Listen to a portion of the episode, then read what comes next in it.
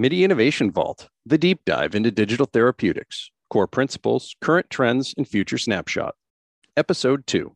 In this release of MIDI's Innovation Vault podcast series, listen to MIDI's principal, Gregory Montalbano, discuss and explore his deep understanding of the importance and requirements of the world of digital therapeutics known as DTX as related to the healthcare device industry. We're talking to Gregory Montalbano. He's the co owner of MIDI Medical Product Development. MIDI is a turnkey medical product development consulting firm that works with its clients in innovating new medical platforms from early research and concept development to full commercialization. Greg, how are you doing this afternoon? I'm doing well. Thank you for asking.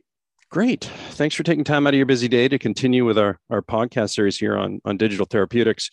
Greg, before we dive into the details of this podcast, can you ground us with a brief overview of today's subject matter and series high level topics on digital therapeutics? Sure, Matt. In today's podcast series, we'll dive into the details of digital therapeutics, covering topics like what is driving the demand for digital therapeutics, establishing digital therapeutic regulatory quality in today's crowded market, as well as the forms that digital therapeutics take on to serve the medical market. Sounds great. Greg, can you ground their users a little bit with a definition of digital therapeutics in as few words as possible? I, I know that's not like that com- doesn't come easily for you, Greg. I understand, but let's give it our best shot here. Sure, Matt. Uh, as few of words as possible. Okay, here it is. Digital therapeutics are medical treatments that can make medical claims, receive regulatory authorization, and reimbursement. So, Greg, can you explain to me how digital therapeutics are different from, say, health apps? Sure, Matt. DTX products are to health apps what prescription drugs are to vitamin supplements purchased in a convenience store. Okay, that's that's pretty clear. Uh, that's a that's a good picture. So let's dive into those topics you mentioned earlier. Greg, tell us what's driving the demand for digital therapeutics. Yeah, Matt. Uh, so, from the highest level, there exist healthcare trends that are converging and driving the digital therapeutic industry's continued growth. And those trends are really born from the demands for a higher degree of control over their health of the different patients. Smartphones and other home healthcare devices give them access to information and capabilities that they've never had before. And the second is there's quite a bit of drug treatments that are insufficient for most chronic diseases due to the requirement of support, education, and monitoring, such that diseases can be effectively managed by their patients. So, this ever expanding demand for digital health platforms points to the empirical evidence that healthcare providers and systems have been and continue to struggle in the effective management as well as the rising cost for an increasing patient population. So, based on these trends, payers and regulators have been gravitating towards the pay for performance and value based care model. So, this really opens the door to innovative contracting and performance based rollout scenarios, which allow for data collection, generating a feedback loop, and providing evidence that drives continuous digital therapeutic innovation. So this affords a marketplace environment that allows healthcare providers to pilot trials with well-documented data and outcomes. As well, simultaneously, this assists in digital therapeutic organizations developing partnerships with patient segments and gaining exposure and launch their product platforms.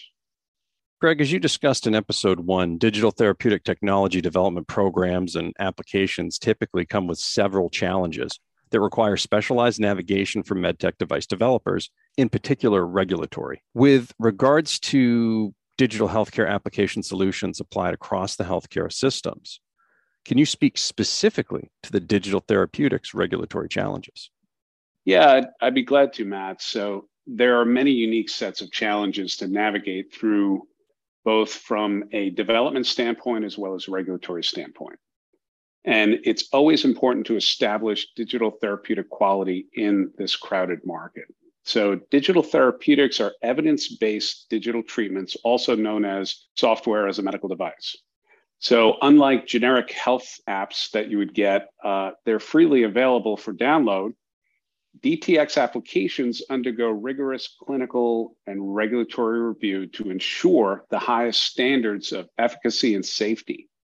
So, DTX, they can be prescribed by physicians as standalone treatments or alongside of existing drugs or therapies. Their digital nature enables them to target and treat otherwise rarely addressed symptoms empowering patients by lowering the threshold to access of high quality care. So when you think about it, the DTX market is really young and rapid growing, undergoing this digital transformation. So currently, there exists hundreds of thousands of digital health applications that are available for download and use across various platforms.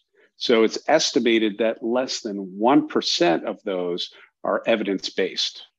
So there exists the danger that digital health and therapeutic markets is entering into the age of severe skepticism because of the large quantity and variance in quality and effectiveness, along with the lack of established criteria. But really, that's changing right now. So the FDA has had a active pre-certification program in place. And this program's purpose is to expedite digital therapeutics approvals pathways by focusing on companies' established quality processes and infrastructure rather than the digital therapeutic service or the device itself. So there's been industry and congressional pushback regarding whether the FDA has the authority to operate in this pre cert type of program. And as part of the 21st Century Cures Act, the FDA has created the Breakthrough Device Program to optimize the regulatory approval process for new medical applications that offer improved and unmet treatment or diagnosis for serious diseases over existing applications.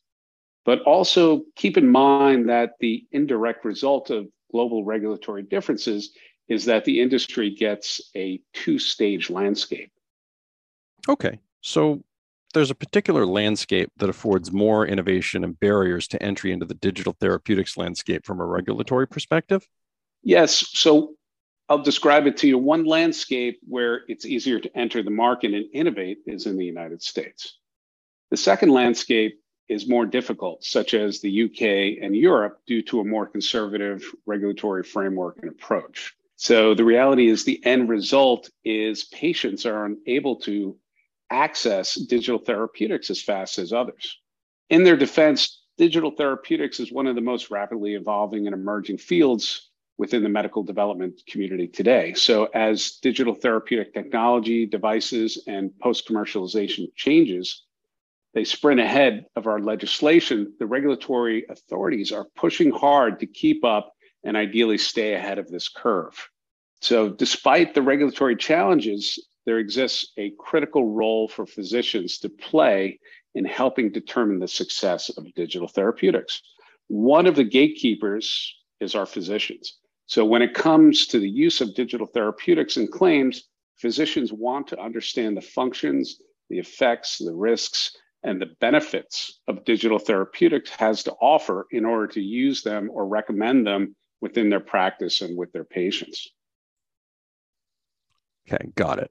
So, regulation approvals for digital therapies need to be well thought out. Let's talk more about the regulators. What unique challenges are they tasked with for improving DTX applications? Sure, Matt. So, digital therapies pose unique questions and challenges for the regulators who are charged with approving them. For example, when there are elements of which the therapy might depend on, perhaps the operating system, connectivity, or the device or even more involved machine learning, all of which need regulating. So the changing application landscape of digital therapy products is also into consideration. So how should regulators approve a product that by design will evolve continuously? As a growing number of digital therapies learn through AI and machine learning, naturally their algorithms will evolve which will lead to the device no longer being the same as the version that was initially reviewed and approved. So, how and when should a follow up review be deployed? So, when you think about it, as new data accumulates within the digital therapeutic application, the device will undergo testing against established standards. Within increasingly granular end user groups and for new indications and applications. By doing so, this affords a great potential benefit for healthcare.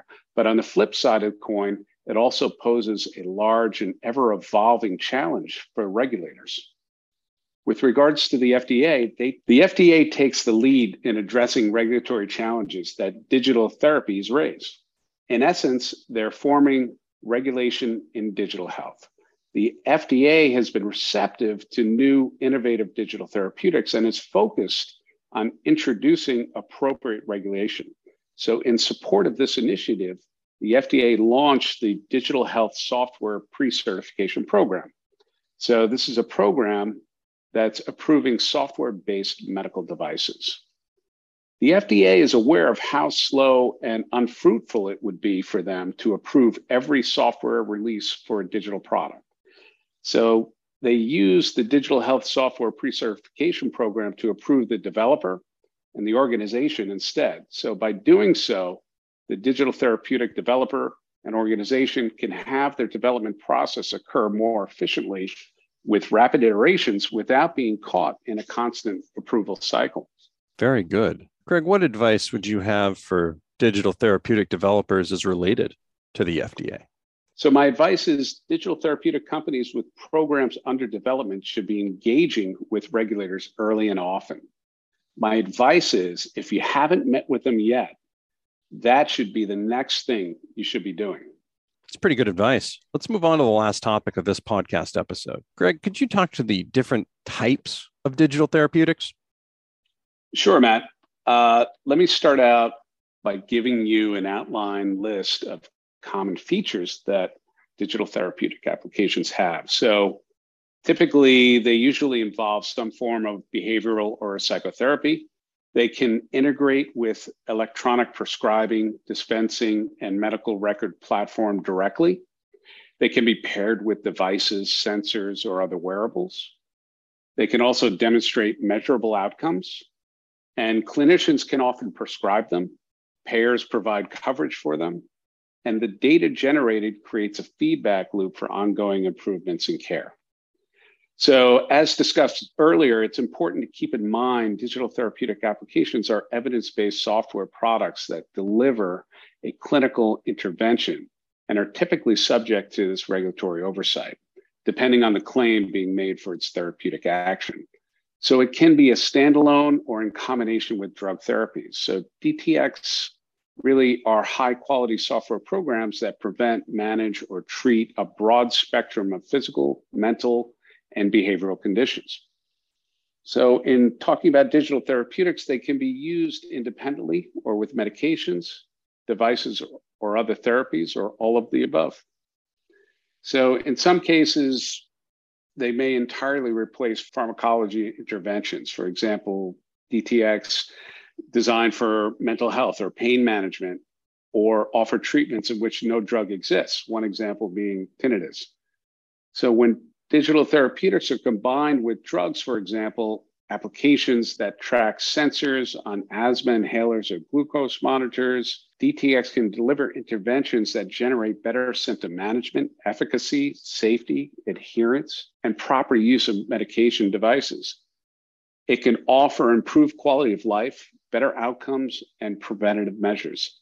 So, a well implemented DTX can also offer an enhanced patient experience and better access to services. Great. Can you break down the digital therapeutic types along with their purpose, description, and current uses? Sure can, Matt.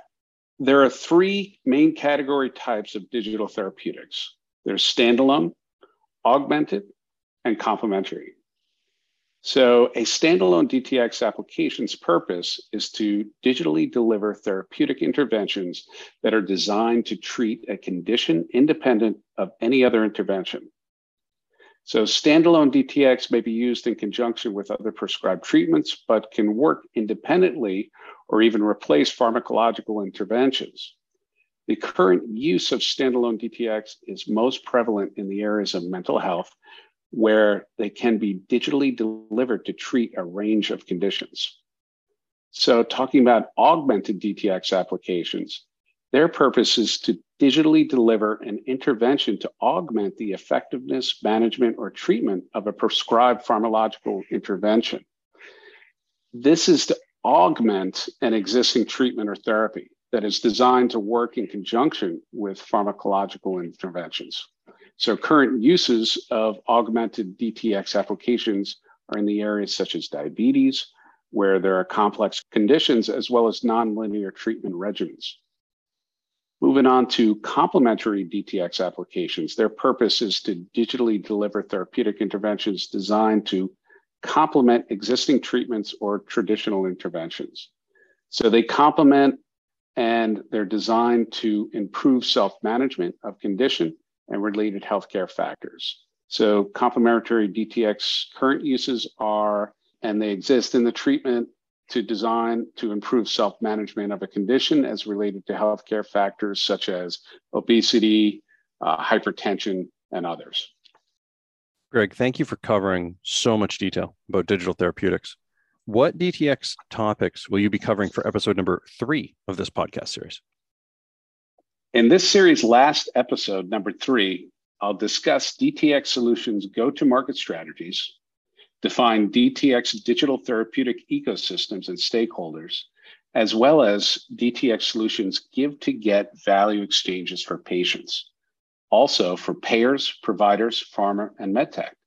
And lastly, I'll cover the three common features for digital therapy adoption by customers and healthcare providers.